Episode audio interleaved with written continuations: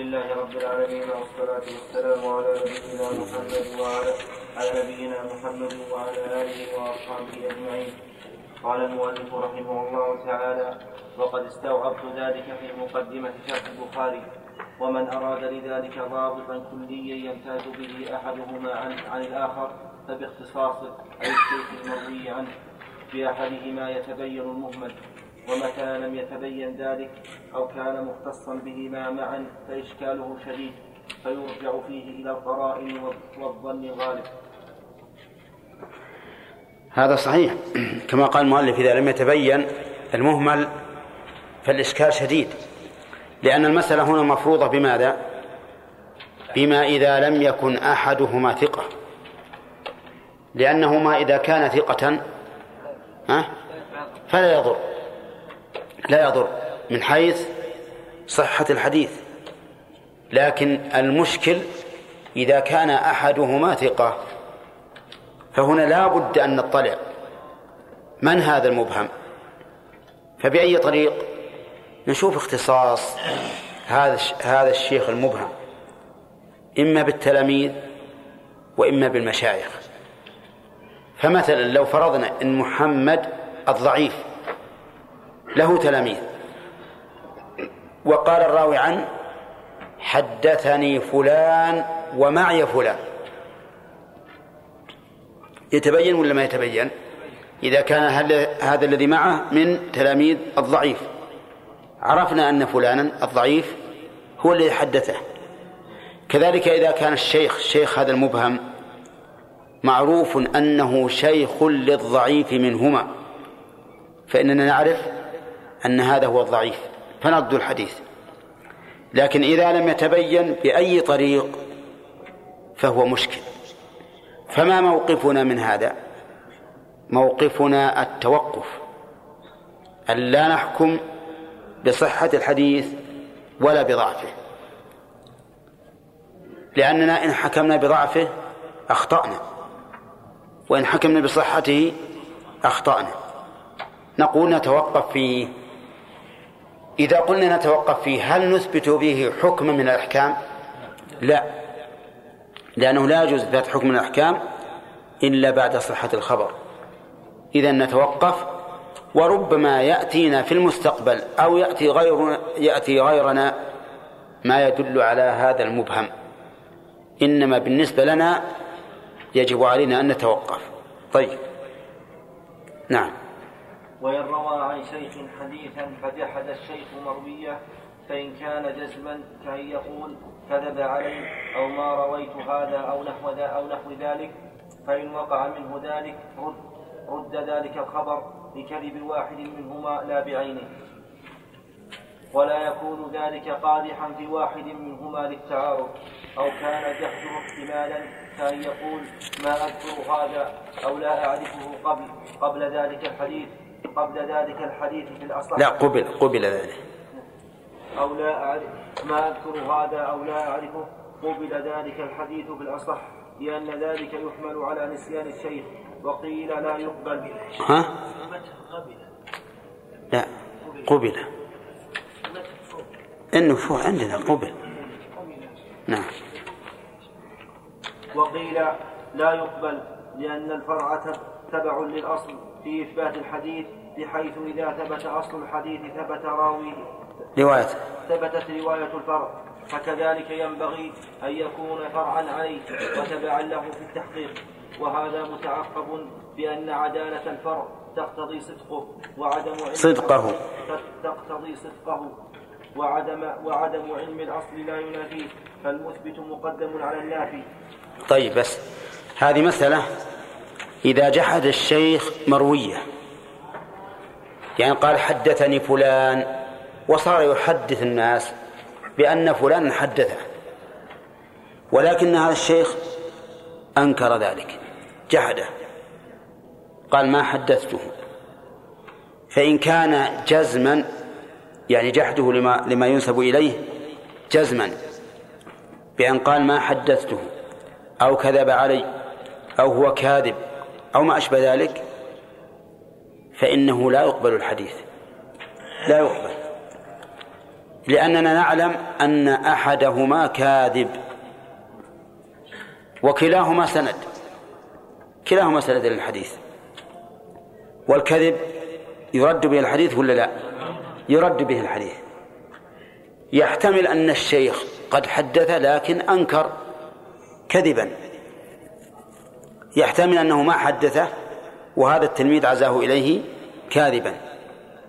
إذن فالكذب قد اتصف به أحدهما لا بعينه والحديث لا يصح إلا إذا كان كل من, روا... من... من رواته صادقا. وحينئذ لا نقبل الحديث. مثل وأنا ما تقدم أنت يا أخي ولا تأخر؟ طيب مثلا قال الشيخ آه، قال التلميذ واسمه زيد. حدثني عمرو اسم الشيخ. فقال عمرو إن زيدا يحدث عني وهو كاذب. كذب ما حدثته. نقول الحديث لا يقبل. لأن أحدهما كاذب لا بعينه إما التلميذ وإما الشيخ. وحينئذ لا يقبل لا تقبل رواية الكاذب. أما إذا أنكره إذا لم ينكره جزما لم ينكره جزما بأن قال والله لا أذكر أني حدثته أو نسيت أو الله أعلم أو لا أجزم بأني حدثته أو ما أشبه ذلك فإنه يقبل على القول الصحيح يقبل لماذا يقبل؟ لأنه لا تعارض بين قول الشيخ والتلميذ. الشيخ يقول لا أذكر والنسيان وارد. كل يحدث وينسى. وهو لم يجحد ولا قال كذب ولكن لاحظوا أننا لا نقبله إلا إذا كان التلميذ من أهل من أهل الصدق والقبول. وهذا هو المفروض أنه من أهل الصدق والقبول. فحينئذ نقبله. ولا معارضة بين قبولنا له وبين إنكار الشيخ له على هذا الوجه. لأن الشيخ لم يجزم بإنكاره ولكن قال إيش؟ لا أذكر أو لعلي نسيت أو ما أشبه ذلك. حتى لو بقي الشيخ لا يذكر الحديث فالمحدث به عنه وهو ثقة يقبل. وقيل لا يقبل لأن الشيخ في هذه الحال لو حدث به لم يقبل. والتلميذ فرع عنه فإذا لم يقبل تحديث الأصل به لم يقبل تحديث الفرع. ولكن هذا فيه نظر نظر من وجهين الوجه الأول ما قاله المؤلف والوجه الثاني أن الشيخ لا تعتبر حاله الآن تعتبر حاله متى؟ حين حدث به التلميذ. حين حدث به هو التلميذ. وحاله حين حدث به التلميذ التلميذ حال ذكر وليست حال نسيان. لهذا لا منافاة. لا منافاة ولا رد لأن كل منهما ثقة. فهذا التلميذ ثقة لأنه لم يكذب. وذاك ثقة حافظ لأنه لأن التلميذ يتكلم عن حال سابقة لا عن حاله اللاحقة. طيب. المؤلف يقول كيف؟ وقيل لا يقبل لأن الفرع تبع الأصل وفي إثبات في إثبات الحديث بحيث إذا ثبت أصل الحديث ثبتت رواية الفرع فكذلك ينبغي أن يكون فرع فرعا عليه وتبعا له في إيش؟ في التحقق. لا في التحقق عندي. والصواب. في التحقق وهذا متعقب فإن عدالة الفرع تقتضي صدقه وعدم علم الأصل لا ينافيه فالمثبت مقدم على النافي. إذا لو سئلنا ما تقولون فيما لو جحد الشيخ الحديث الذي حدث به عنه التلميذ؟ فالجواب فيه تفصيل.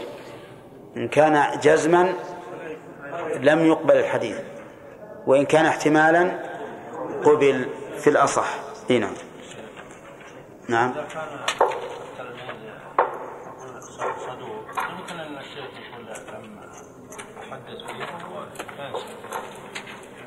إذا علمنا. أي ولكن ما لكن ربما أيضا يهم التلميذ. أي. إي نعم عمر عمار ما ما أنكره جزما. عمر ما أنكر جزم نسي. انكر الا بعدين قال يعني نسي نسي لا. قال إنك نسيت يا أمير المؤمنين. نعم. اذا مثل توقف العالم توقف هذا قول أي نعم. أما إذا توقف في حكم فالصحيح هذا مذهب. يتوقف في حكم فهو مذهب. لأن التوقف يعني تعادل الأدلة عنده. بخلاف ما إذا قال لا أعلم فهذا معناه ليس عنده أدلة. نعم نعم. شيخ ليس الأولى ها؟ ليس الأولى أن نقيد هذا نقول؟ إذا كان الشيخ ثقة والتلميذ ثقة؟ ولا بد من هذا. أصل أصل إذا لم يكن ثقة لم يقبل الحديث من أصله نعم. معروف معروف هذا. معروف هذا. الكلام هو هل هذه العلة وهي جحد الشيخ هل هي علة مؤثرة بالحديث أم لا؟ أما إذا وجد علة أخرى كالضعف والكذب وما أشبه ذلك فهذا شيء آخر. هي معلومة ما في شك. يعني من هل هذا الأمر يقطع في الحديث أو لا؟ نعم. إذا توقف الشيخ راجعه التلميذ ولم يدخل لا ردا ولا قبل. أي نعم فيقبل. متى ما أنكر جزما فإنه يقبل. نعم. القياس ذلك بالشهادة ما بعد وصلنا؟ ما ما ما وصل وقفنا عليه. نعم أقول يا شيخ لو كان التلميذ يعني ثقة كما الحافظ إيه. شديد. هو ينكر عليه أنه حدثه الحديث. نعم. ما القول هذا؟ أبدا لأنه إذا أنكر ما يجوز ينسب إليه. ربما نسي يا شيخ. ها؟ أبدا هو يجحد وأبدا ما فعلت. لا لو روجع وقيل له لعلك نسيت. فقال ربما. حينئذ لا بأس. أما إذا قيل لعلك نسيت قال أبدا ما نسيت. لكن هو كاذب عليه. وش ولو؟ نعم يقول أنا حدثت زيد ولا ولا حدث عمرو. حدثت زيدا ولم أحدث عمرا إي نعم. على كل حال هو إذا أنكر الشيء جزما لا يمكن ينسب إليه. كل إنسان ينكر شيئا سواء كان حكما أو رواية لا يمكن أن يقال غصب أنك محدث به نعم؟ ما يخالف أنا ما حدث بهذا الرجل. هذا الرجل ما حدثت به إطلاقا.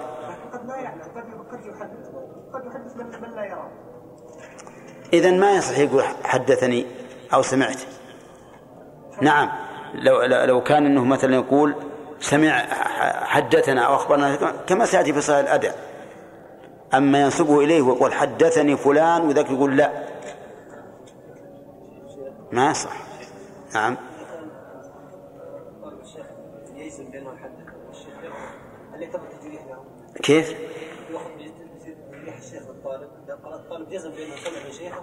عليه نعم. هل يعتبر هذا جرح ولا ياخذ للطالب؟ يعني معناه إنه يكون جرح للشيخ ولا للطالب؟ الشيخ قال هذا الطالب كذب عليه طيب. جزم بانه سمع زين. أيهما الذي نقدح فيه؟ هل نعتبر ناخذ بقول الشيخ إنه هذا يعني كذب عليه؟ اي يعني هل يقدح قول الشيخ بالتلميذ؟ ما ندري. ما يقدح في واحد منهما. أحدهم كاذب. أحدهما كاذب. نرد الحديث الآن ونشوف عاد نبحث عن حالهم هم. يعني نعم أحدهما كاذب. حجر يقول أحدهما كاذب. ما يقدح فيهما. ما يقدح فيهما لكن بالنسبة لهذا الحديث أحدهما كاذب فيه. ما يمكن نقبل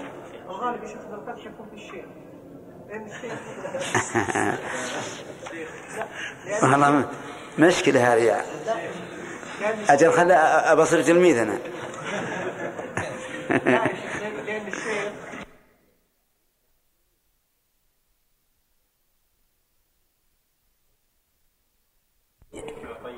جيد.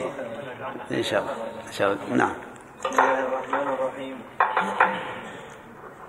الحمد لله رب العالمين والصلاة والسلام على نبينا محمد وعلى آله وأصحابه أجمعين. قال المؤلف رحمه الله تعالى وأما قياس ذلك على وأما قياس ذلك بالشهادة ففاسد.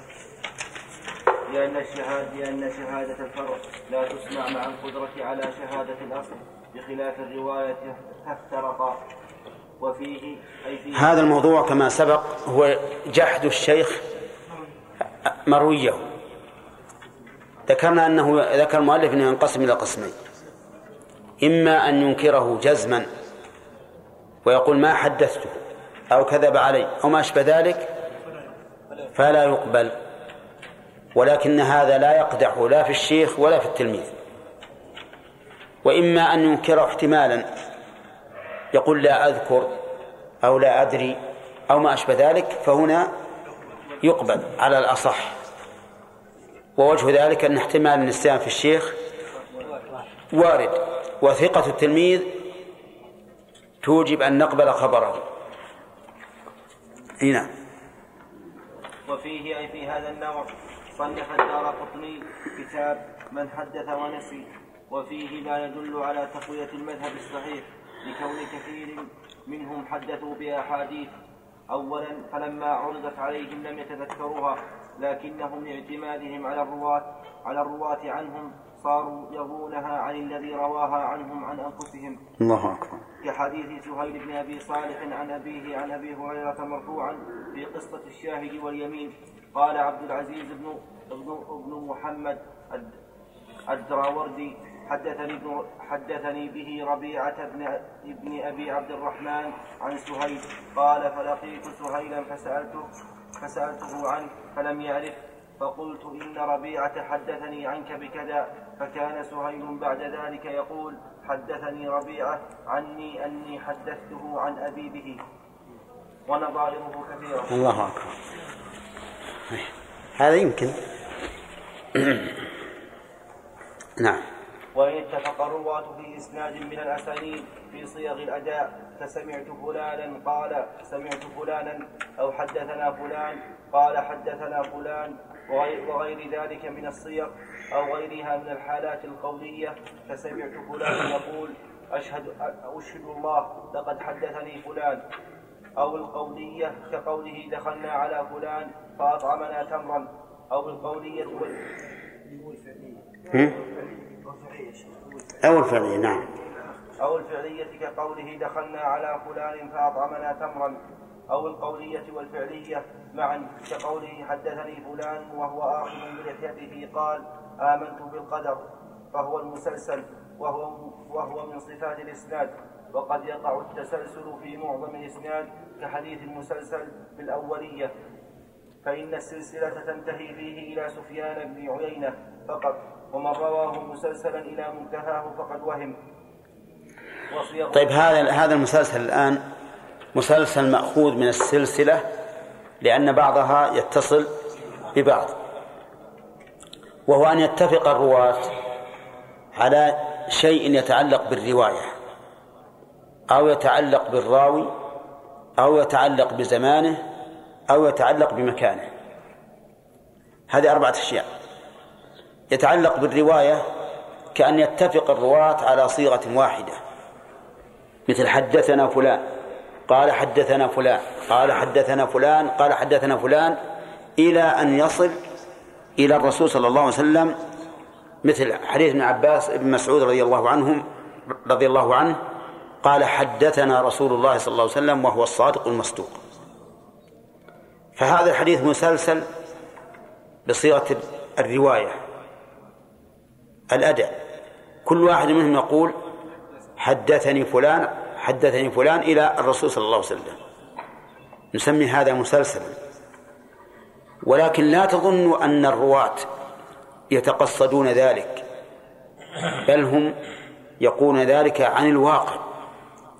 يعني ليس يقصد مثلا سمعت يجعلها بدل عن مثلا أو حدثنا يجعلها بدل عن بل المسألة كلها اتفقت على هذا. يعني مثلا لو قال حدثنا واحد قال حدثنا اثنين بالرقم يعني. قال حدثنا ثلاثة قال حدثنا أربعة نقول كلهم قالوا حدثنا حدثنا. لكن لو كان الثالث والرابع يقول بعضهم عن بعض عن فلان. هل يمكن للأول أن يقول حدثنا فلان قال حدثنا فلان قال حدثنا فلان؟ الجواب لا. ولا يسمى هذا مسلسلا. ونعيد المثال مرة ثانية. واحد اثنين ثلاثة أربعة خمسة. قال واحد حدثنا رقم اثنين. حدثنا رقم ثلاثة. حدثنا رقم أربعة.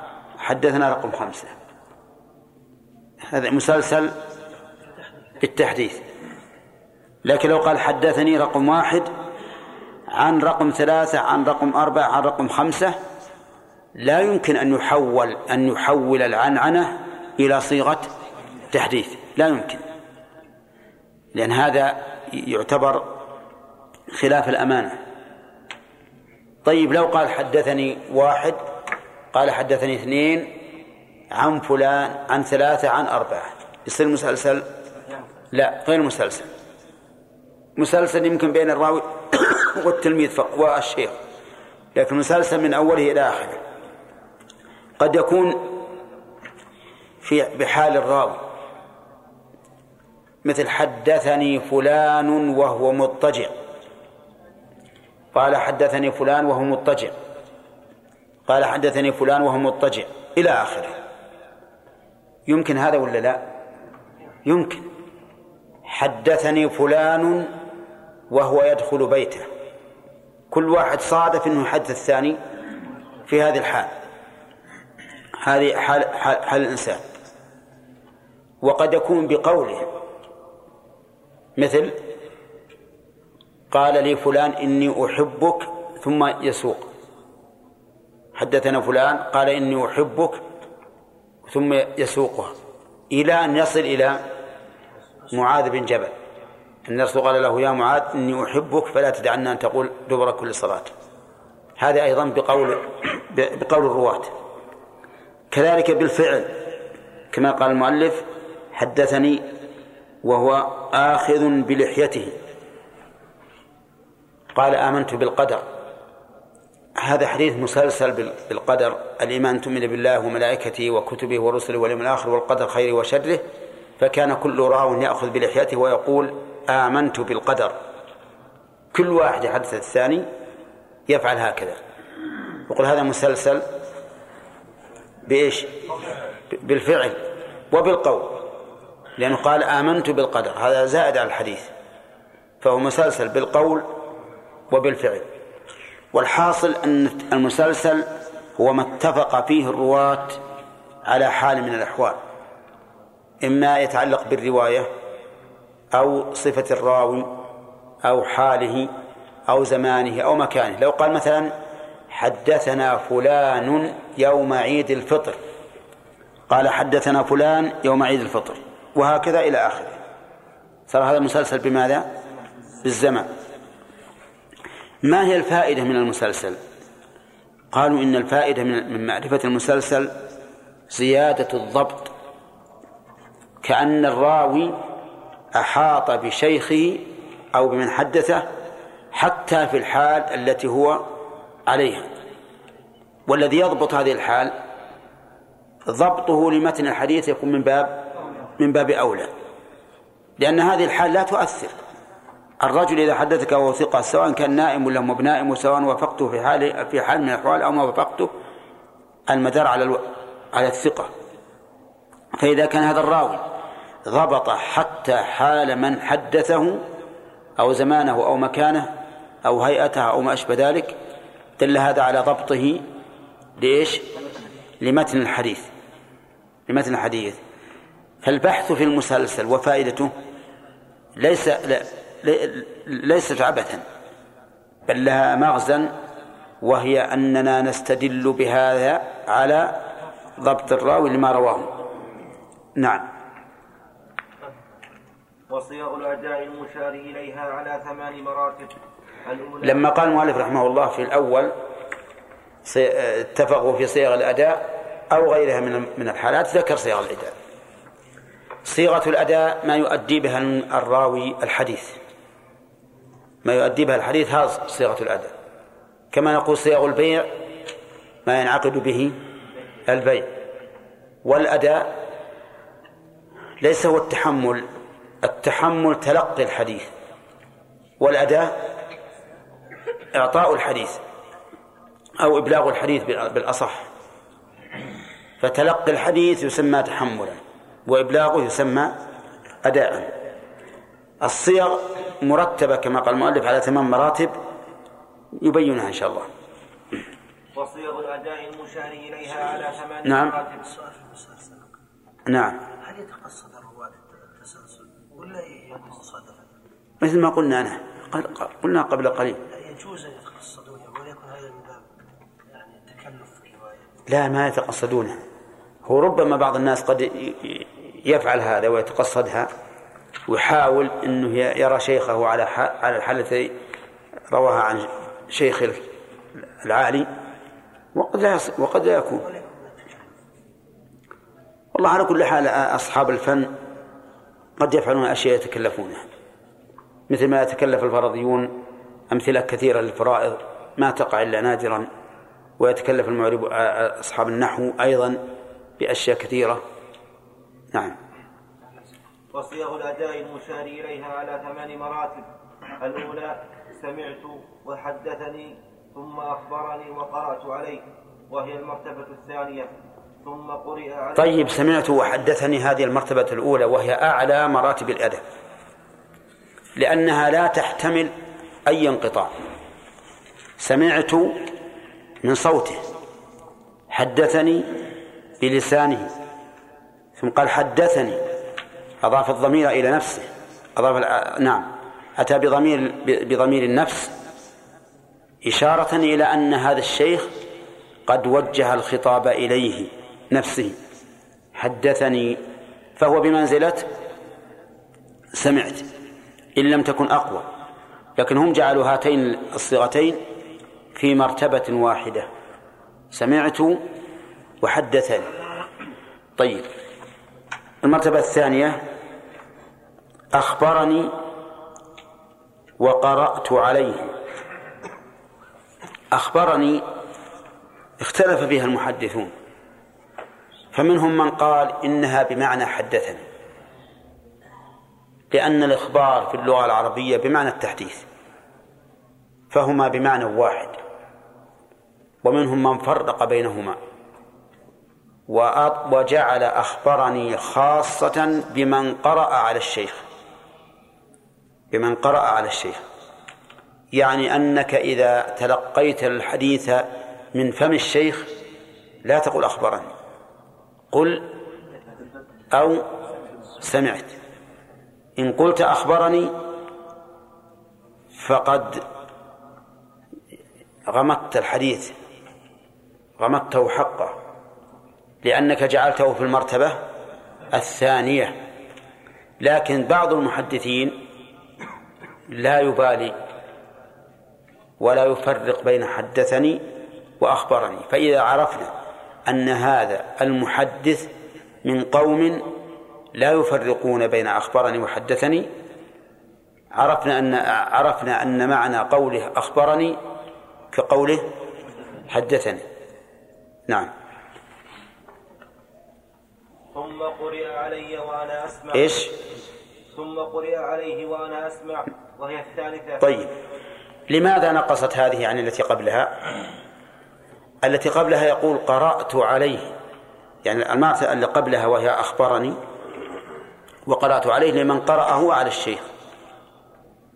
ومعلوم أن الذي يقرأ بنفسه أقرب إلى الحفظ والوعي ممن يسمع قراءة غيره.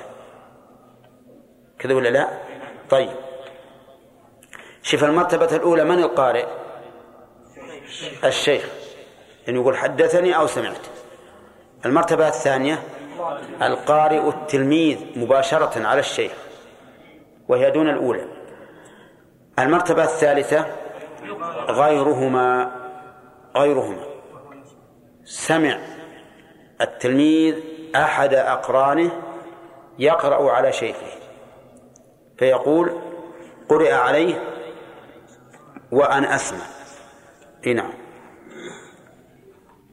ثم قرئ عليه وأنا أسمع وهي الثالثة. ثم أنبأني وهي الرابعة. ثم ناولني وهي الخامسة ثم شافهني أي بالإجازة وهي السادسة ثم كتب إلي أي بالإجازة وهي السابعة ثم عن ونحوها من الصيغ المحتملة للسماع والإجازة ولعدم السماع أيضا وهذا مثل قال وذكر وذكر وروى فاللفظان الأولان. طيب اسمع فسرها المؤلف الآن. الآن أنبأني.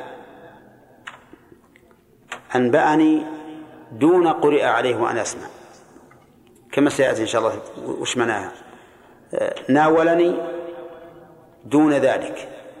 ليش؟ لأن المناولة ما فيها لا تحديث ولا قراءة. إنما فيها مناولة كتاب. ثم شافهني. شافهني فسرها الشارح بقوله أي بالإجازة. أي بالإجازة. فقال أجزت لك أن تروي عني مسموعاتي. بينما يظن الظان أن شافهني يعني بالحديث فيجعلك كالمرتبة الأولى وليس كذلك. هذه مشافهة بالإجازة. يقول له يا بني أنا أروي صحيح البخاري المكتوب بخط فلان بن فلان. يبينه أنا أرويه عن شيخي إلى الرسول صلى الله عليه وسلم أو إلى إلى البخاري. وقد أجزتك أن ترويه عني. وش نسمي هذه؟ مشافهة. مشافهة بالإجازة. ولا بد أن أن يعين الأصل. لأنه لو قال أجزت أن تروي عني صحيح البخاري ولم يعين الأصل. فالأصل البخاري عد مكتوب عدة نسخ. فلا يكون التلميذ معتمدا على شيخه في هذا الحال. إي نعم. طيب بعدها كتب إلي كتب إلي بالحديث والسند ولا بالإجازة؟ بالإجازة. أما لو كتب بالحديث والسند فهي كما لو قرأ. يعني لو قال يا من من فلان إلى فلان وبعد فإنه فإنه قد حدثني فلان ابن فلان عن فلان إلى آخره وقد أجزت لك أن تروي عني هذا. فيكون هنا كتب له نفس النص. طيب يقول ثم عن ونحوها. ليش؟ يقول لأنها شف تحتمل السماع والإجازة وعدم السماع. صح؟ إي نعم. لأنك قلت عن فلان أو قال فلان يحتمل أنه حدثك ويحتمل أنه أجاز لك ويحتمل أنه لا أجاز لك ولا حدثك وإنما فيه تدليس. إي نعم. ها نقرأ. إي ما يخالف. هذا شعر مثل البخاري ها؟ هذا شارح؟ طيب ها أخبرني وقرأت جعلنا المرأة في المرتبة الثانية نعم. أولى من سيأتينا هو المؤلف ذكر ترى فصلها. إحنا ذكرنا لكم نموذج بس. المؤلف شو ذكرها؟ يقول و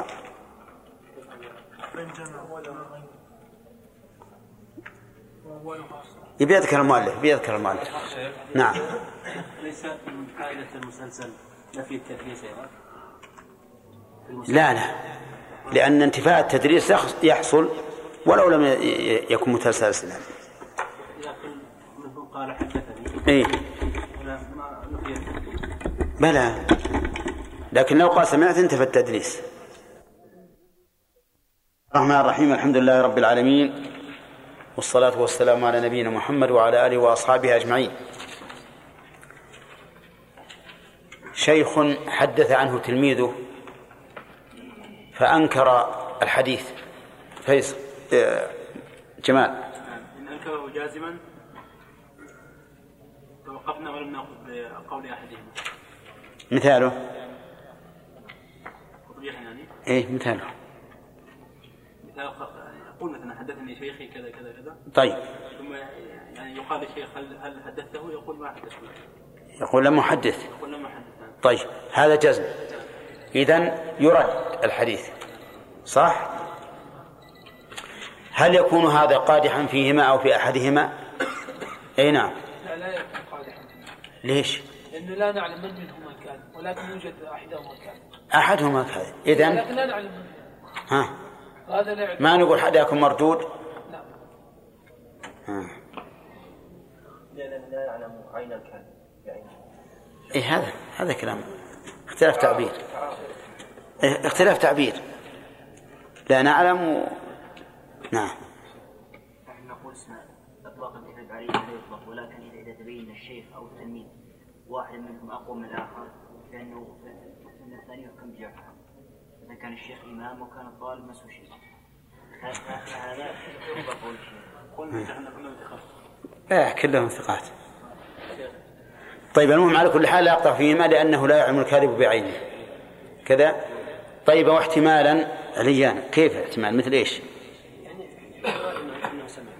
مثل ماذا يقول إذا إذا رده احتمالا؟ ردا يحتمل. لعله يقول لعل لعلني حدثت ثم نسيت إيه.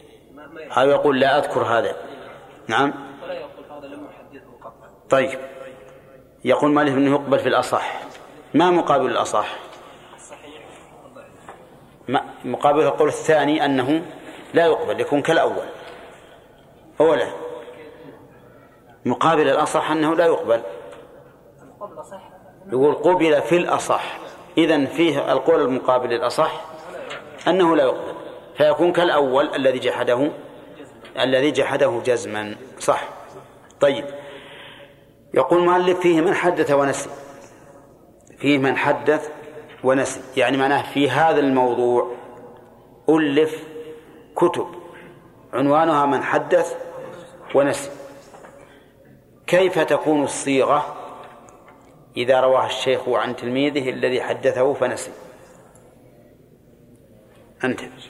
كيف تكون الصيغة؟ إذا روى الشيخ عن تلميذه ما نس ما, ما نسي أنه حدثه إياه. حدثني تلميذ حدثني فلان. إيه. عني. عني صح. أني حدثته. أني ها؟ نعم. أني حدثته بكذا وكذا. طيب. صح.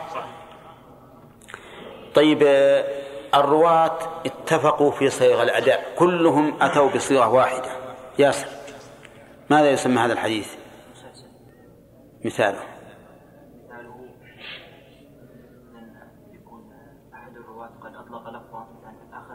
مثاله. مثال من السنة مثال من السنة أو, أو مثال من عندك ما يهم. ها. مثاله أن النبي صلى الله عليه وسلم قال إن الله سبحانه وتعالى يمسك السماوات والأرض بيديه ويعزها وهز النبي صلى فكل واحد من الرواة أتى بعده في صيغ الأداء يا شيخ. صيغ الأداء نعم. آه. يقول واحد اسم يقول زيد حدثني بكر. على اسم حدثني زيد يستمرون بكلمة حدثني إلى آخر السند أحسنت. أو عن أو أخبرني أو ما أشبه ذلك. كذا؟ طيب هذه هذه صيغ الأداء. قول أو غيرها من الحالات. يعني حالة وقت التحديد.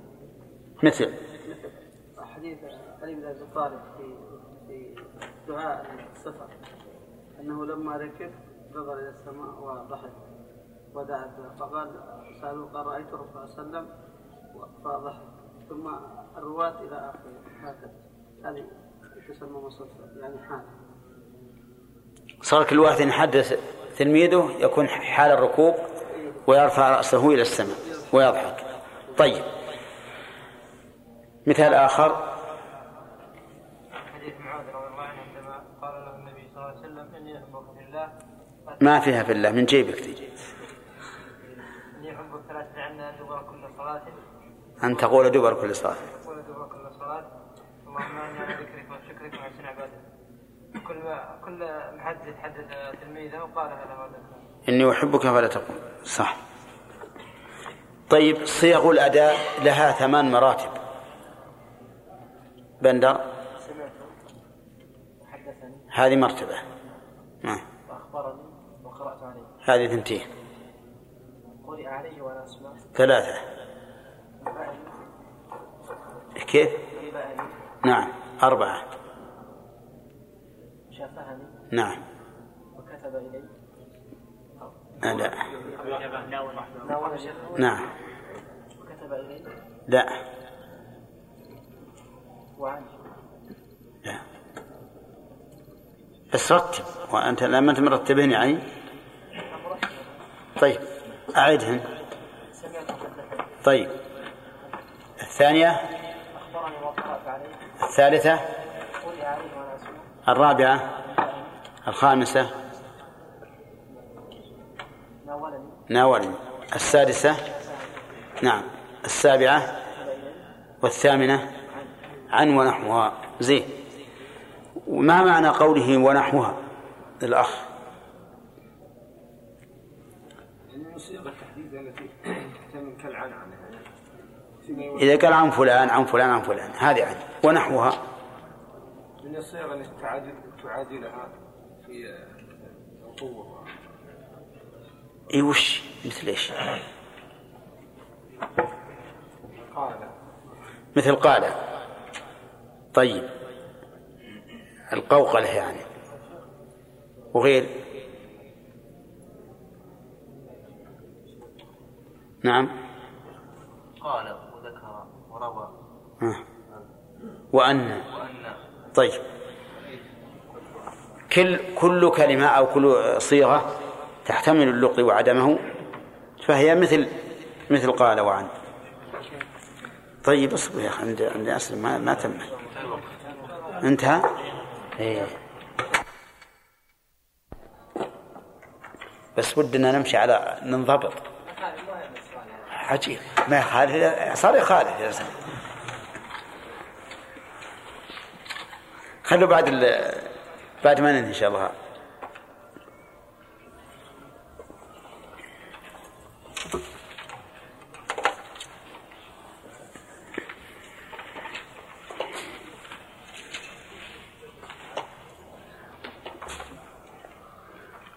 بسم الله الرحمن الرحيم. الحمد لله رب العالمين والصلاة والسلام على نبينا محمد وعلى آله وأصحابه أجمعين. قال المؤلف رحمه الله تعالى. ثم كتب ها؟ إلي إيه.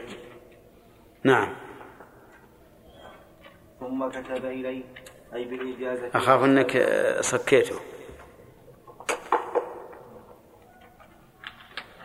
ثم كتب إلي أي بالإجازة وهي السابعة. ثم عن ونحوها من الصيغ المحتملة للسماع والإجازة. ولعدم السماع أيضا. وهذا مثل قال وذكر وروى فاللفظان الأولان من صيغ الأداء وهما سمعت وحدثني.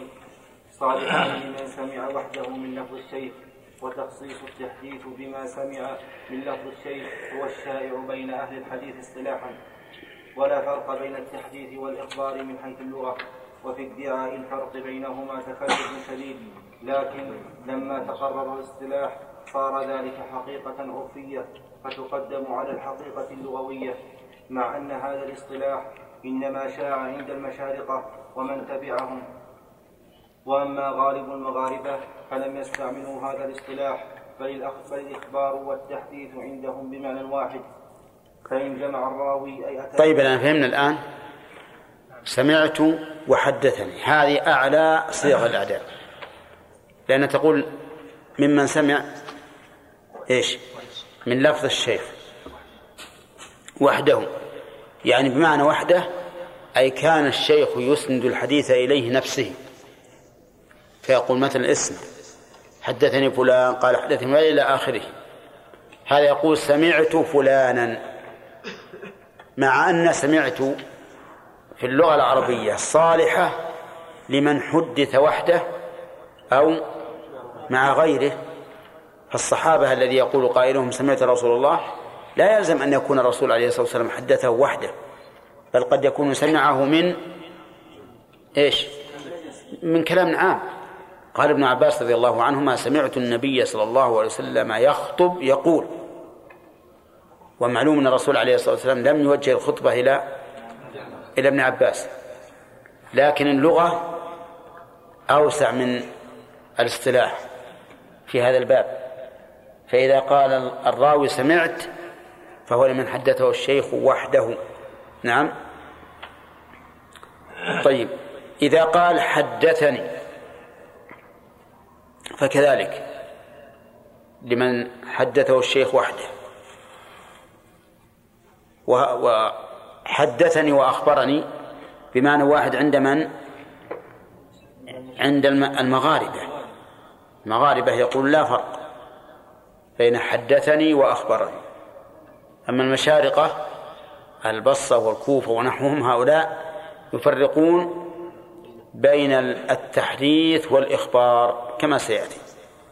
هنا فإن جمع الراوي أي أتى بصيغة الجمع في الصيغة الأولى كأن يقول حدثنا فلان حدثنا فلان أو سمعنا فلانا يقول فهو دليل على أنه سمع منه مع غيره. وقد تكون النون وقد تكون النون العظمة. للعظمة. وقد تكون عندك؟ وقد تكون النون العظمة. لا للعظمة. وقد تكون النون للعظمة لكن بقلة وأولها و... وفي هذه الحال النون لا شك أنها تأتي في اللغة العربية للعظمة لكن في هذه الحال لا يجوز أن تأتي بها للعظمة.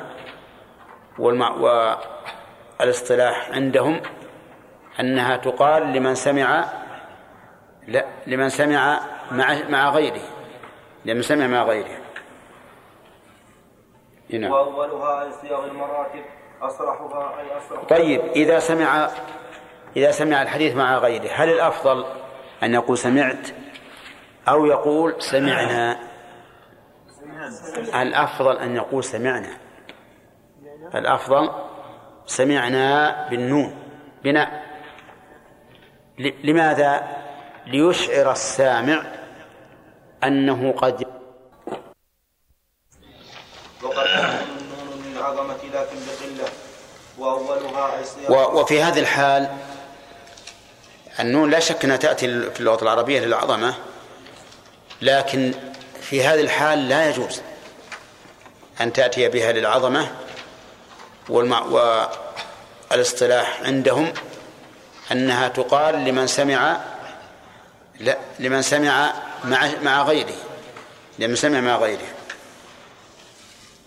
نعم. وأولها أي صيغ المراتب أصرحها أي أصرح طيب إذا سمع إذا سمع الحديث مع غيره هل الأفضل أن يقول سمعت أو يقول سمعنا. الأفضل أن يقول سمعنا.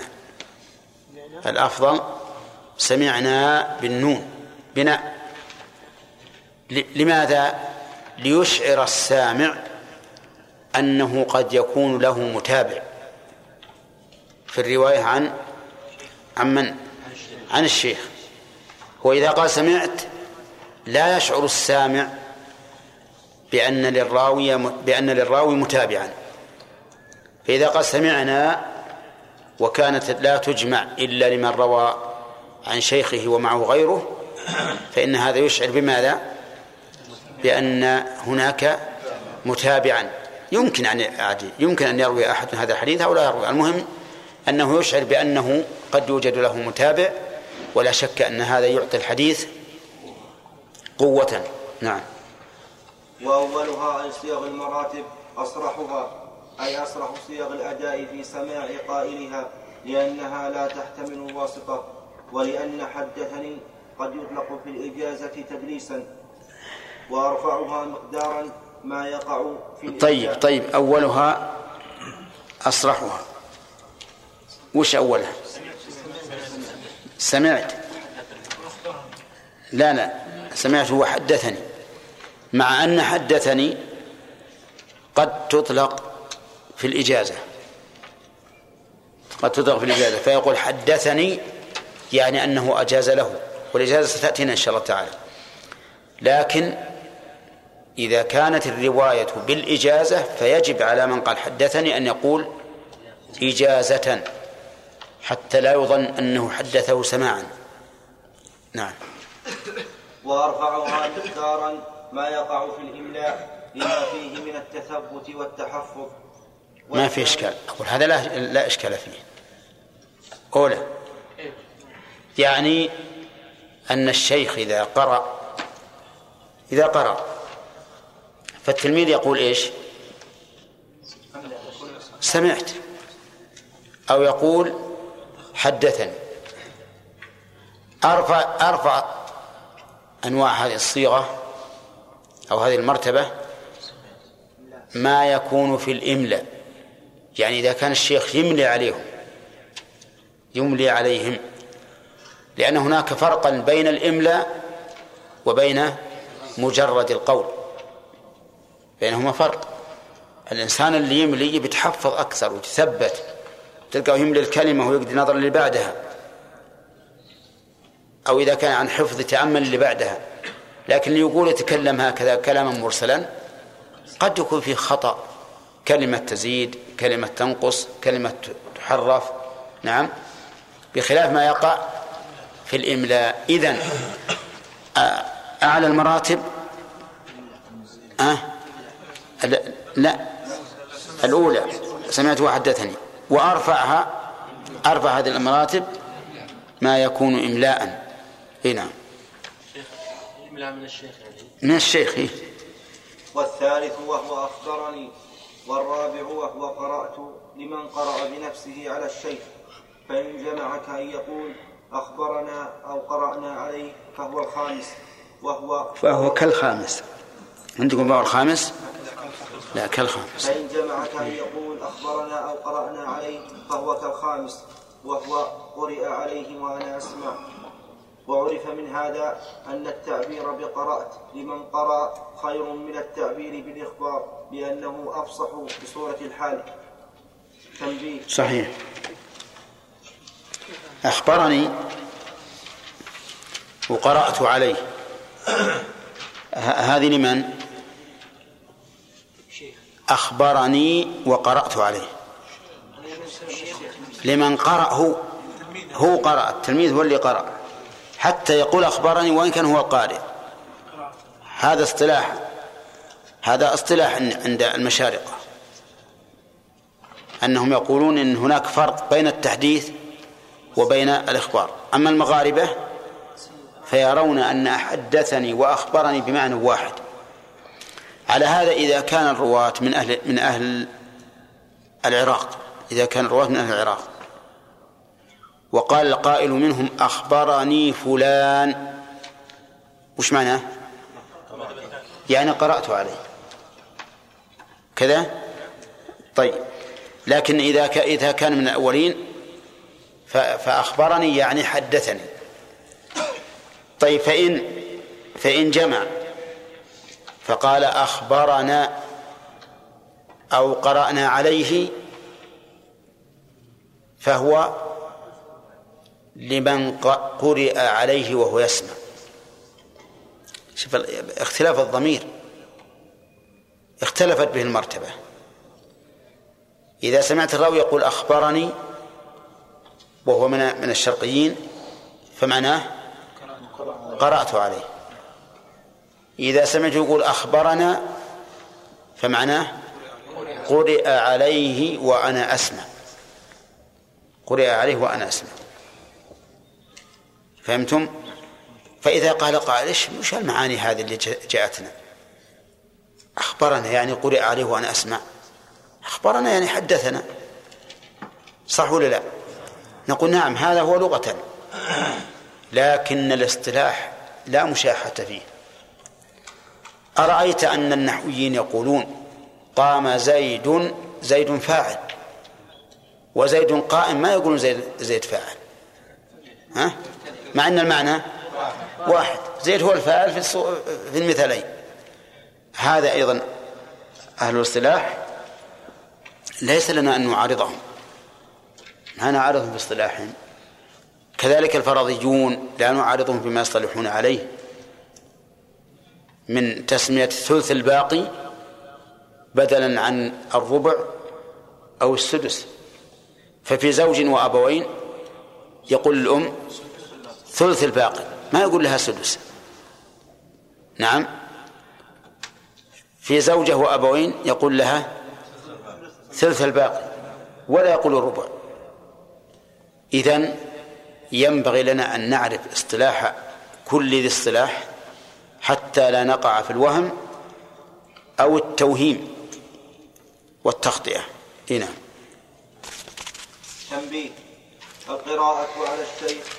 طيب يقول وعرف من هذا أن التعبير بقرأت لمن قرأ خير من التعبير, بالإخبار. لماذا؟ لأنه أصرح وأ- وأفصح بحقيقة الحال. ولا فيه ما فيه جدال. إذا قال قرأت على شيخي قال حدثنا فلان فلان فلان إلى آخره. أحسن من قولي أخبرني فلان لأني عندما أقول أخبرني يجي مثلا عبد الرحمن بن داود وفهد بن فهيد وتنازعوه. فيقول عبد الرحمن بن داود إنه ها؟ أخبرني. إن إنه أخبرني حدثني. كذا. ويجي فهد يقول لا أخبرني. أي قرأت عليه. لماذا؟ لأن فهد من الشرقية وعبد الرحمن من الغربية. نعم. والمغاربة لا يفرقون بين أخبرني وحدثني. والمشارقة يفرقون. فيحصل لبس. لكن إذا قال قرأت عليه يمكن يتجادلان؟ لا يمكن. لأن المسألة صريحة واضحة وتصور الحال كما هي. نعم. تنبيه. القراءة على الشيخ أحد وجوه التحمل عند الجمهور وأبعد من أبى ذلك من أهل العراق. وقد اشتد إنكار الإمام مالك وغيره من المدنيين عليهم في ذلك. حتى بالغ بعضهم فرجحها على السماع من لفظ الشيخ وذهب جمع جم منهم البخاري وحكاه في أوائل صحيحه عن جماعة من الأئمة إلى أن السماع من لفظ الشيخ والقراءة عليه يعني في الصحة والقوة سواء والله أعلم. طيب. الآن القراءة على الشيخ هل هي كسماع كالسماع من الشيخ. نعم. في خلاف على على النحو التالي. منهم من أنكرها وقال لا يمكن أن تكون المساواة للسماع بوجه من الوجوه. بل أنكر الرواية بها. ومنهم من رجحها على السماع. رجحها على السماع. وقال قراءة الإنسان على شيخه نعم أضبط وأثبت من قراءة الشيخ عليه ليش؟ قال لأنه ربما يقرأ عليه الشيخ وهو ينظر إلى زميله. أو يدخل واحد المسجد نعم وتكون رجلاه قوية الوقع على الأرض فيلتفت إليه. والشيخ ما زال يحدث يمشي. لكن إذا كان إذا كان هو اللي يقرأ ها؟ ما يقدر يلتفت لغير القراءة. لكن يرد عليه أن الشيخ يمكن يجيه النوم. نعم. وينام. فإذا ليست إحداهما بأولى من الأخرى. الواقع أن الغفلة تكون من الشيخ وتكون من التلميذ. ولهذا ممكن نقول إن إنهما سواء كما اختاره البخاري. وأما من فضلها على السماع من الشيخ فهذه مغالاة. مغالاة الصحيح أنها مغالاة. فالحق بين طرفين متناقضين. الحق أنهما سواء لأن الاحتمال الوارد من غفلة التلميذ كالاحتمال الوارد من غفلة من غفلة الشيخ. ولا فرق. نعم. والإنباء من حيث والإنباء من حيث اللغة من حيث اللغة واصطلاح المتقدمين بمعنى الإخبار إلا في عرف المتأخرين فهو للإجازة كعن لأنها في عرف المتأخر.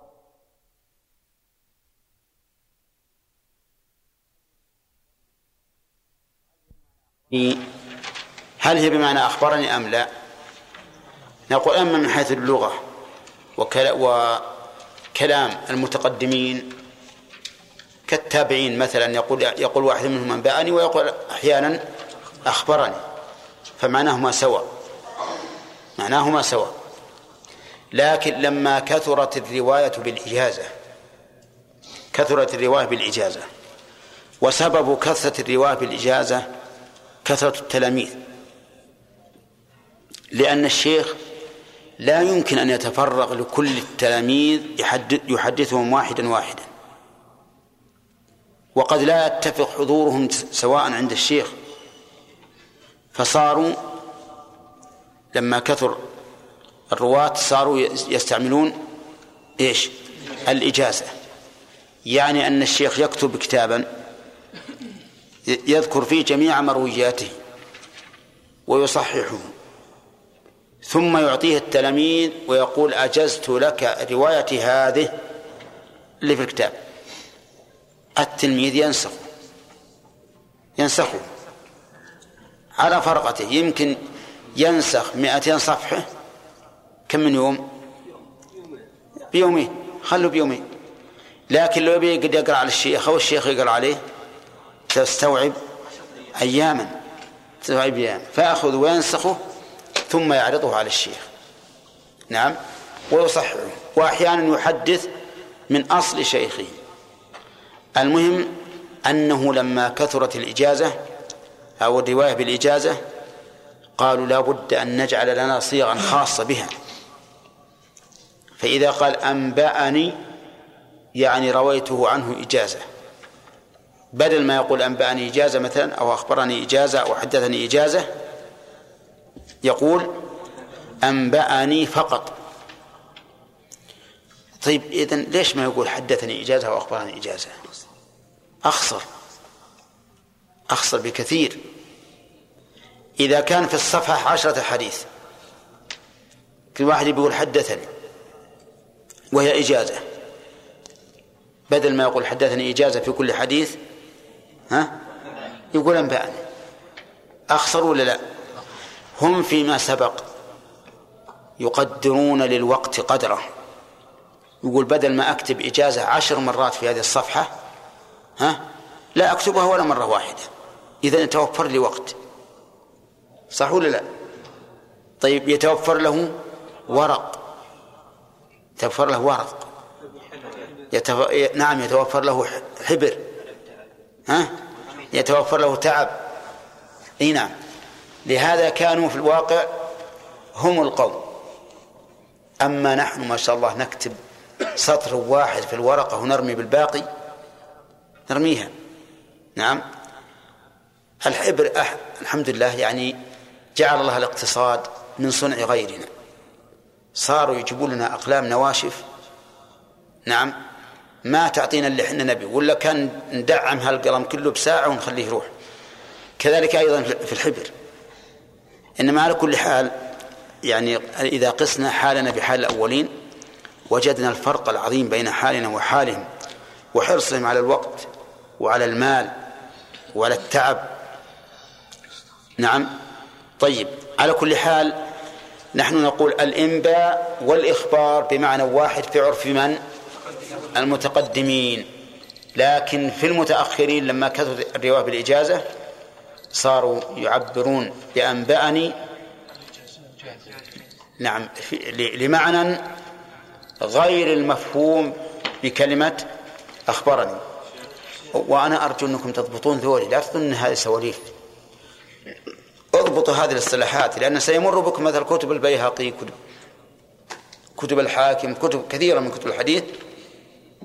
عندما تعرفون هذا الاصطلاح تعرفون الفرق أحيانا يجيك حديثين في السند هذا يقول أنبأني وفي السند يقول هذا أخبرني. تقول شلون هذا؟ وش الفرق؟ إذا كنت تعرف الاصطلاح عرفت عرفت الفرق واستفدت من هذا. والرواية بالإجازة وإن كانت صحيحة على القول الصحيح لكنها ضعيفة ضعيفة من مثل الرواية بالتلقي والسماع. نعم. حد المتقدمين. حد المتقدمين في في فيما أظن أنه من من الأئمة مثل الإمام البخاري والإمام أحمد و ومن في طبقتهم هذا المتقدمين. أصحاب السنن كلهم شيخ. لا متأخرين ذول الظاهر المتأخرين نعم. ترى المتأخرين نعم. أو نعم نا يعني أخبرنا. أيوه. وثنى يعني حدثنا. نعم وأنا أخبر أنبأنا. إي إي نعم. هو لهم اصطلاح. الظاهر بعد الظاهر الظاهر بعد إني إني كان من المتوهم أنهم يختلفون مثل ما اختلفوا في متفق عليه مثلا عند صاحب المنتقى متفق عليه أخرجه البخاري ومسلم وأحمد. وعند صاحب البلوغ وكثير من من المتأخرين. إلا أن بعضهم ينبه عليه في المقدمة. كيف؟ نعم. بالنسبة لمن يفضل يا شيخ من يفضل الإخبار على كيف؟ إذا قرأ عليها التلميذ قرأ على الأستاذ. لأن من فضل قراءة التلميذ على قراءة شيخه؟ ها؟ أليس من حجته أنه ربما إذا سمع الطالب من شيخه ربما يكتب شيء يعني يسبق القلم أو يخطئ يترك شيء قاله الشيخ. إيه هذه تقع في الإملاء صحيح. وهذه في الإملاء هذه أيضا ربما أن ربما أن, أن, أن الشيخ ينعس وهذا كثير. كثير من من مسألة نعاس الشيوخ. كثير. خصوصا إذا صار إن, القارئ صوته زين ومسترسل وهذا كأنه يهديه يهده يقول له نم نم نم. نعم. شيخ شيخ جزاك الله خير ذكرتم ان البخاري ومن في طبقته من المتقدمين نعم واصحاب السنن من المتاخرين نعم على العلم ان يعني في اصحاب السنن من تلمذ على البخاري والإمام أحمد؟ إيه ولو كان لأنه لابد من فصل. لابد من فصل. يعني لا هو هي سلسلة فلا بد من فصل. نعم. نعم. اي نعم. والإمام أحمد متقدم على البخاري. اي نعم. هو هو من شيوخه أيضا. من شيوخه. ال- البخاري روى عن الإمام أحمد. اي نعم. فلازم أن يكون داود في طبقه البخاري. اي لكن أبو داود متأخر عن عن عن البخاري. متأخر عن البخاري. نعم ما يلزم من تساوي التلميذين في شيخ أن يكون في في طبقة واحدة. يعني قد يكون متأخر عنه. أنا على كل حال أنا أنا ما أقول ان إن هذا شيء متأكد لكن هذا هو هو الظاهر لي. لانهم يعني المتقدمين على الائمه الأئمة الكبار الإمام أحمد ومن فوقه والمتأخرين من بعدهما. ما ضبطوا شيخ لا يحتاج يراجع. كان هذا عليه حاشية. نعم. الحمد لله رب العالمين والصلاة والسلام على نبينا محمد وعلى آله وأصحابه أجمعين. صلى الله وسلم. على رسول الله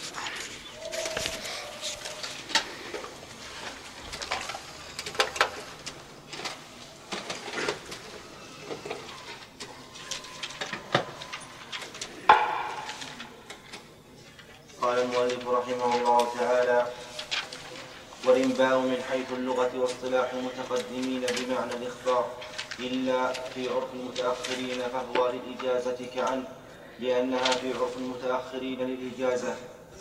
وعنعنة المعاصر محمولة على السماع بخلاف غير المعاصر فإنها تكون مرسلة فإنها تكون مرسلة أو متقطعة فشرط حملها على السماع إيش؟ أو منقطعة. نعم. أو منقطعة فشرط حملها على السماع ثبوت المعاصرة إلا من مدلس فإنها ليست محمولة على السماع. وقيل يشترط في حمل في حمل عن, عن وقيل يشترط في حمل عنعنة المعاصر. في حمل عنعنة وقيل يشترط في حمل عنعنة المعاصر على السماع ثبوت ثبوت لقائهما. أي الشيخ والراوي عنه ولو مرة ولو مرة واحدة ليحصل الأمن في باقي العنعنة عن كونه من المرسل الخفي وهو المختار تبعا لعلي المديني والبخاري وغيرهما من النقاد وأطلقوا المشافهة المشافهة في الإجازة المتلفظ بها تجوزا. وش عندك ليحصل إيش؟ ليحصل الأمن ليحصل الأمن في باقي العنعنة عن كونه من المرسل الخفي وهو المختار. هي عندنا معنعنه لكن حتى كل ها؟ يقول حتى ما كلها واضحة. نشوف الآن.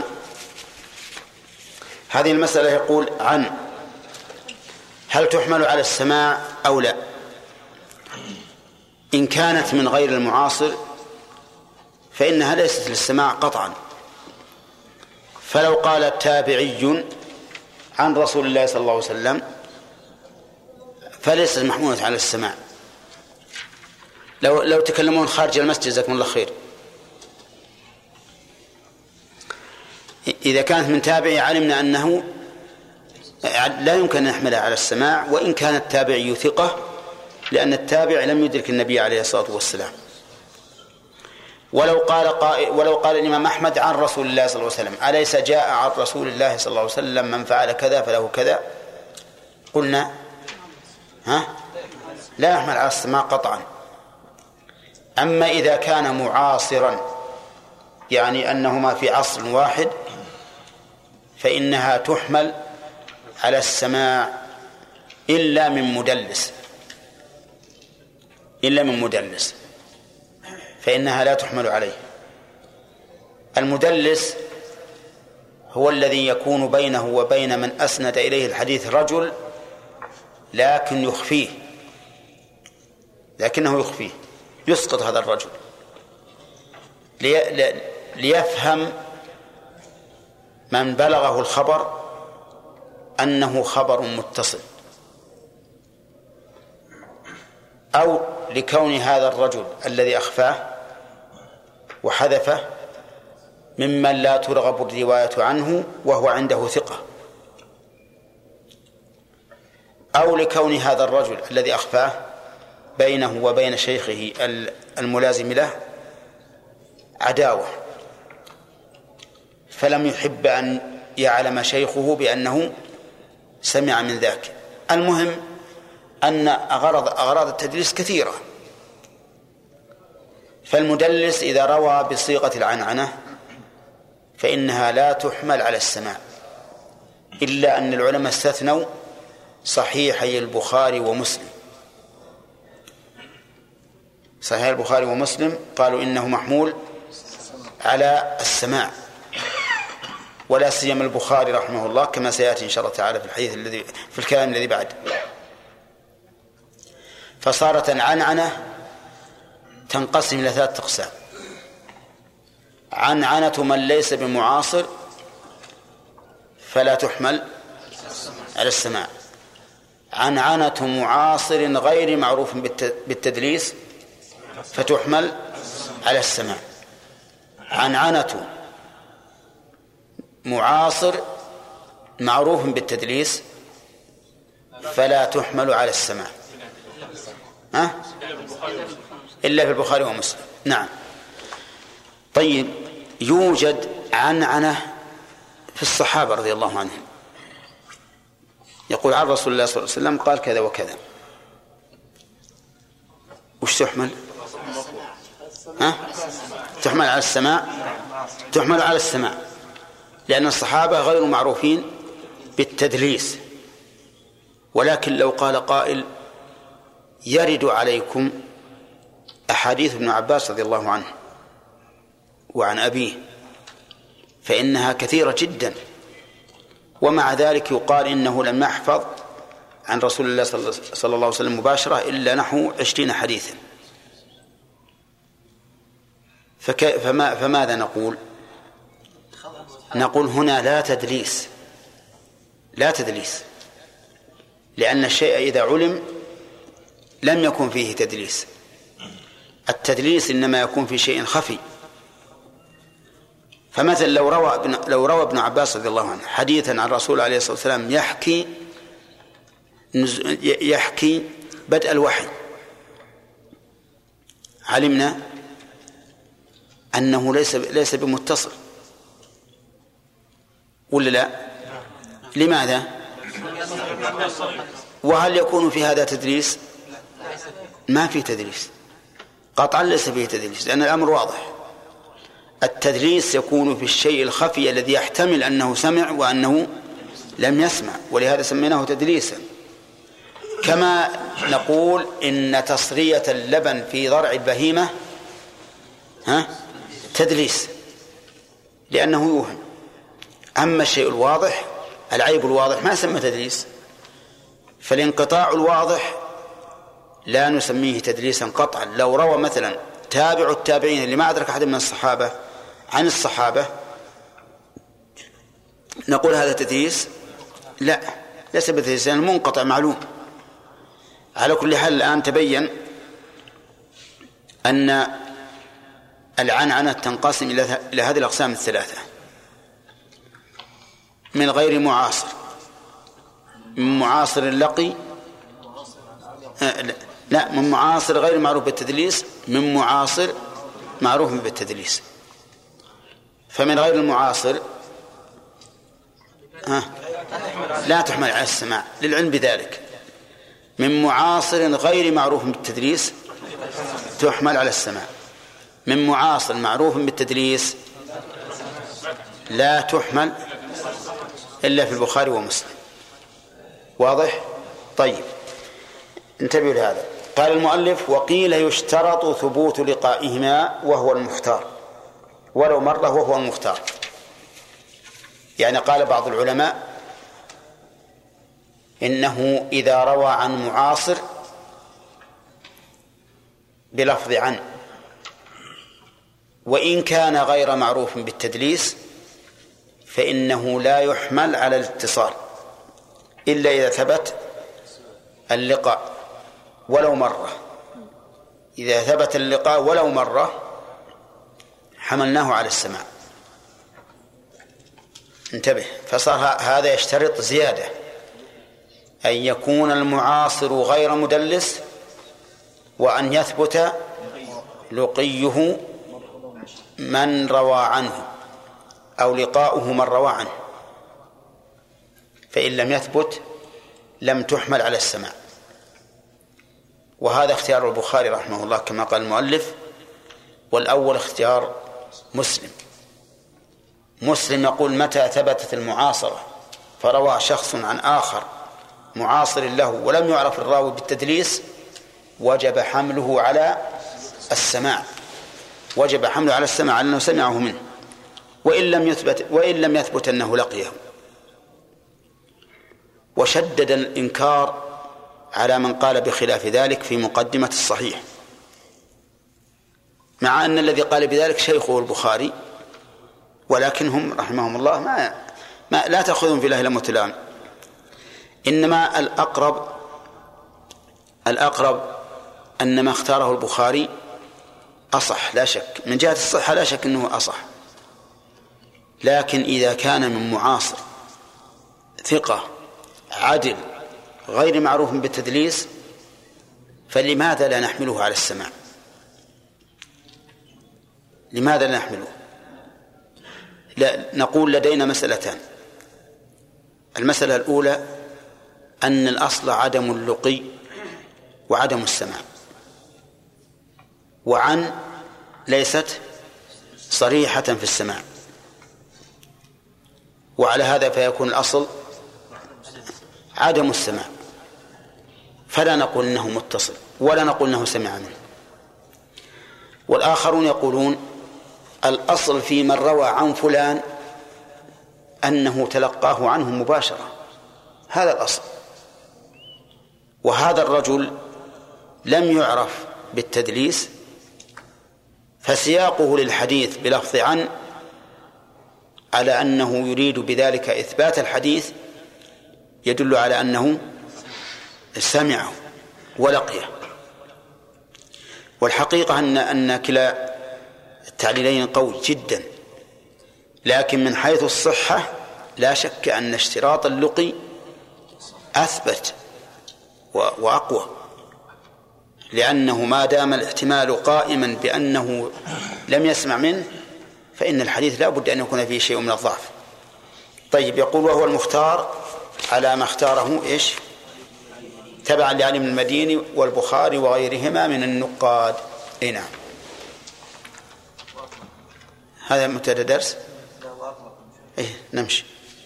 وأطلقوا المشافهة في الإجازة المتلفظ بها تجوزا وكذا المكاتبة في الإجازة المكتوب بها وهو موجود في عبارة كثير من المتأخرين بخلاف المتقدمين فإنهم إنما يطلقونها فيما كتب به فيما كتب به الشيخ من الحديث إلى الطالب سواء.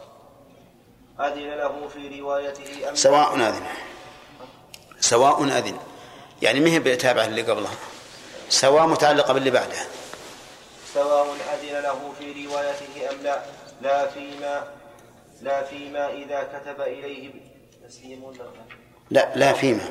لا فيما إذا كتب إليه بالإجازة فقط. نعم. فيه مشافهة حدثني مشافهة. وحدثني كتابة.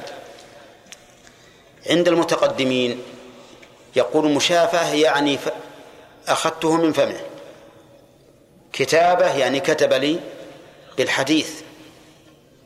فقال حدثني فلان عن فلان عن فلان إلى آخره. هذا معنى المشافهة والمكاتبة عند عند من؟ عند المتقدمين. وهذا هو مقتضاها في اللغة العربية. هذا مقتضاها في اللغة العربية. لكن المتأخرون قالوا إن المراد بالرواية بالمكاتبة يعني أجازني كتابة. أجازني كتابة. وما حدثني بالحديث لكن أجازني رواية هذا الأصل اللي هو الكتاب بالكتابة. مشافهة يعني أجاز لي بالمشافهة. أجاز لي بالمشافهة. كلام عربي فصيح. ها؟ طيب. المتقدمون إذا قال حدثني مشافهة. وش المعنى؟ يعني ألقى إلي الحديث من فمه وسمعته بأذني واضح؟ بدون واسطة. إذا قال كتب إلي بحديث عبد عمر بن الخطاب إنما الأعمال بالنيات. يعني أرسل الحديث مكتوبا. أرسل إلي الحديث مكتوبا بسنده لأرويه عنه. فإذا قالوا حدثني كتابة يعني كتب إلي بالحديث بسنده. تمام ولا لا؟ طيب. وهذا هو المطابق للمعنى اللغوي. هذا هو المطابق للمعنى اللغوي. لكن المتأخرون اصطلحوا لهذا لهذا لهاتين الكلمتين معنى آخر. قالوا إذا قال حدثني مشافهة يعني أجازني مشافهة وتعرفون الإجازة ولا لا؟ الإجازة يكون يكون الشيخ عنده حديث عنده كتاب حديث رواه بالسند كصحيح البخاري مثلا فيقول بدل من أن يقرأ عليه الكتاب كله وأتعب بالاستماع ويروح عليه وقت طويل يا تلميذي شوف هذا الكتاب. أجزتك أن ترويه عني.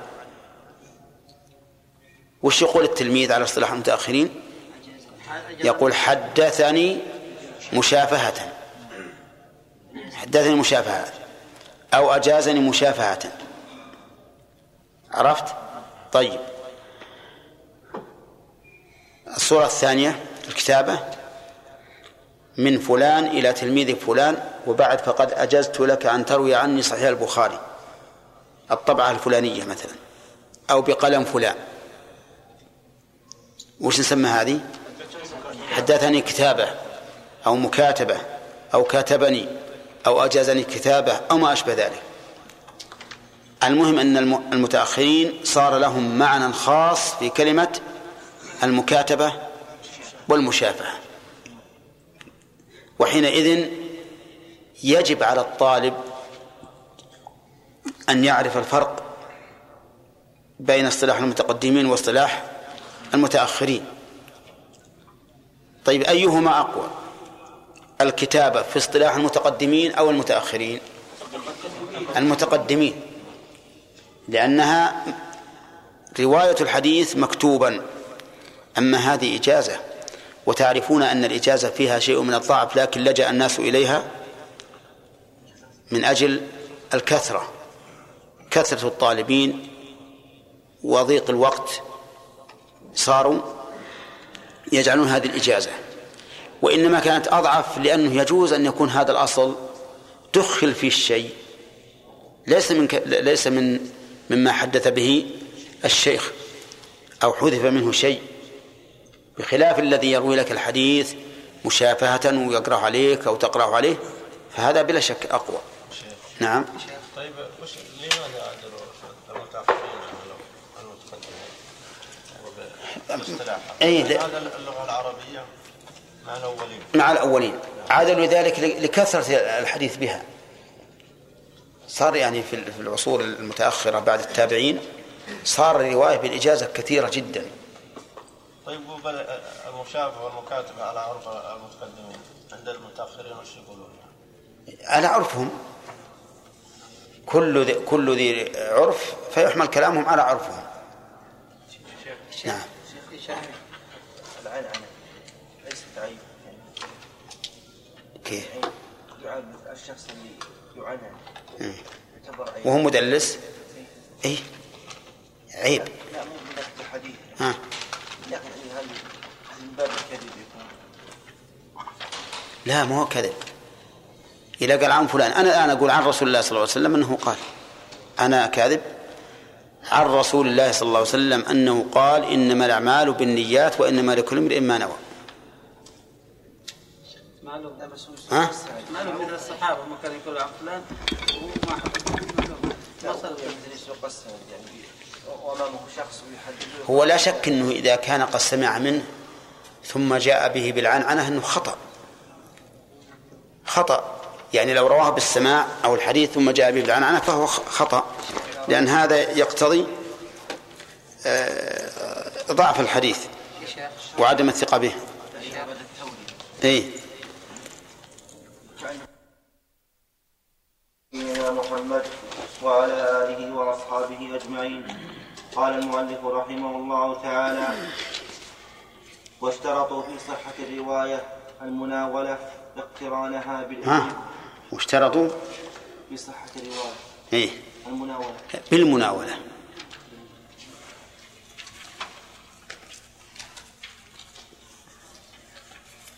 واشترطوا واشترطوا في صحة الرواية بالمناولة اقترانها بالإذن بالرواية وهي إذا حصل هذا الشرط أرفع أنواع الإجازة بما فيها من التعيين والتشخيص وصورتها أن يدفع الشيخ أصله أو مق أو ما أو ما قام مقامه للطالب أو يحضر الطالب أو يحضر الطالب الأصل للشيخ ويقول له في الصورتين هذا روايتي عن فلان فروه عني وشرطه أيضا أن يمكنه منه إما بتمليك وإما بآية إما بالتمليك. عندكم بتمليك؟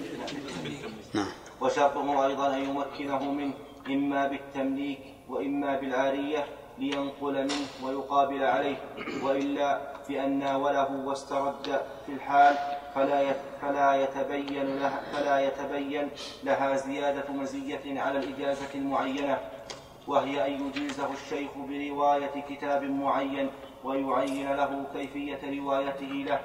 وإذا خلت طيب بس الآن المناولة المناولة قسمان بالنسبة المناولة قسمان. تارة يناول الشيخ الكتاب للتلميذ ويقول هذه روايتي عن فلان فروه عني. الكتاب. ويكون هذا الأصل معلوما عند الشيخ. إما أنه هو الذي كتبه أو كتب وقرئ عليه وصححه. المهم أن تكون أن يكون الكتاب مؤكدا. اقرب شو أن يكون الكتاب مؤكدا ومثبتا لدى الشيخ. ثم إذا إذا ناوله لا بد من التمليك من التمكين من تمكين الطالب من روايته إما بأن يملكه إياه. وهذا قد يكون نادرا لا سيما في الزمن السابق لما كانت الكتب شحيحة. وإما أن يعيره إياه بحيث ينقل الطالب هذا الكتاب. أو إن كان آية في الحفظ حفظه وأعطاه إياه. وأما إذا ناوله إياه وأخذها على طول في وقت لا يتمكن من حفظه ولا من كتابته فإن هذا ليس أرفع أنواع الإجازة. وإنما هو كما لو قال قد أذنت لك أن تروي ما رويته من صحيح البخاري. إذن عندنا المناولة إذا اقترنت بإيش؟ بالإذن مع التمكين. تمكين الطالب من الكتاب بتمليك أو إعارة فهذه أرفع أنواع الإجازة. ثانيا أن يناوله بلا إذن وستأتي في كلام المؤلف. ثالثا أن يناوله مع الإذن وعدم التمكين. هذه لا فائدة منها في الواقع إلا أن الطالب ينظر إلى الكتاب وربما يعلق في في في, في ذهنه شيء منه لكنه لا يذكر. إي نعم. طيب. وإذا خلت وإذا خلت المناولة عن الإذن لم يعتبر بها عند الجمهور. طيب أفادنا المؤلف أيضا أن الشيخ قد يحضر أصله هو بنفسه أو يحضره أو يحضره الطالب. يكون عند الطالب منسوخا من قبل ثم يجيبه لما الشيخ ويقول هذه روايتك فيقول نعم أنا قد رويت هذا والآن أجزتك. في الرواية عني. نعم. وإذا خلت المناولة عن الإذن لم يعتبر بها عند الجمهور. خلت. لم يعتبر بها عند الجمهور وجنح من اعتبرها إلى أن مناولته إياه تقوم مقام إرساله إليه بالكتاب من بلد إلى بلد. وقد ذهب إلى وقد ذهب إلى صحة الرواية بالمكاتبة المجردة جماعة من الأئمة ولو لم يقترن ذلك بالإذن بالإذن بالرواية كأنهم اكتفوا في ذلك بالقرينة. ولم يظهر لي فرق قوي بين مناولة الشيخ الكتاب من يده للطالب وبين إرساله إليه بالكتاب من موضع إلى آخر إذا خلا كل منهما عن الإذن. وكذا اشترطوا الإذن في الوجه. طيب إذن إذا خلت من الإذن أعطاه كتابه فقط لينظر فيه.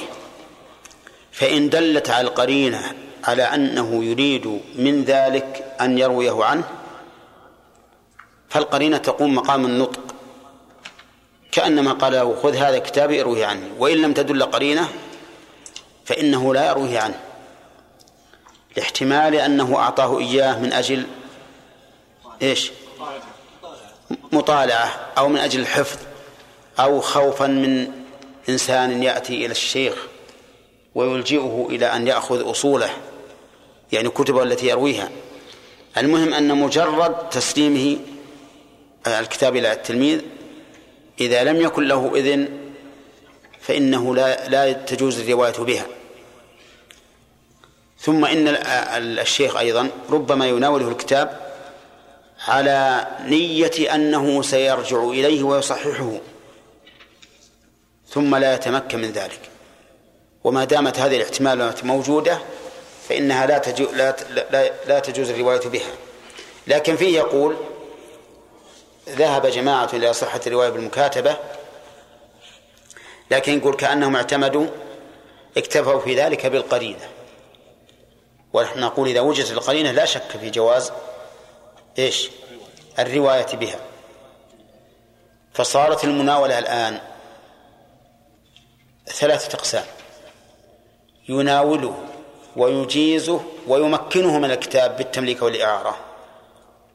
هذه لا شك في جوازها وهي أرفع أنواع الإجازة.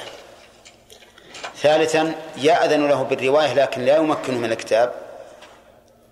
فهذه ضعيفة جدا. والمناولة هنا وعدمها على حد سواء.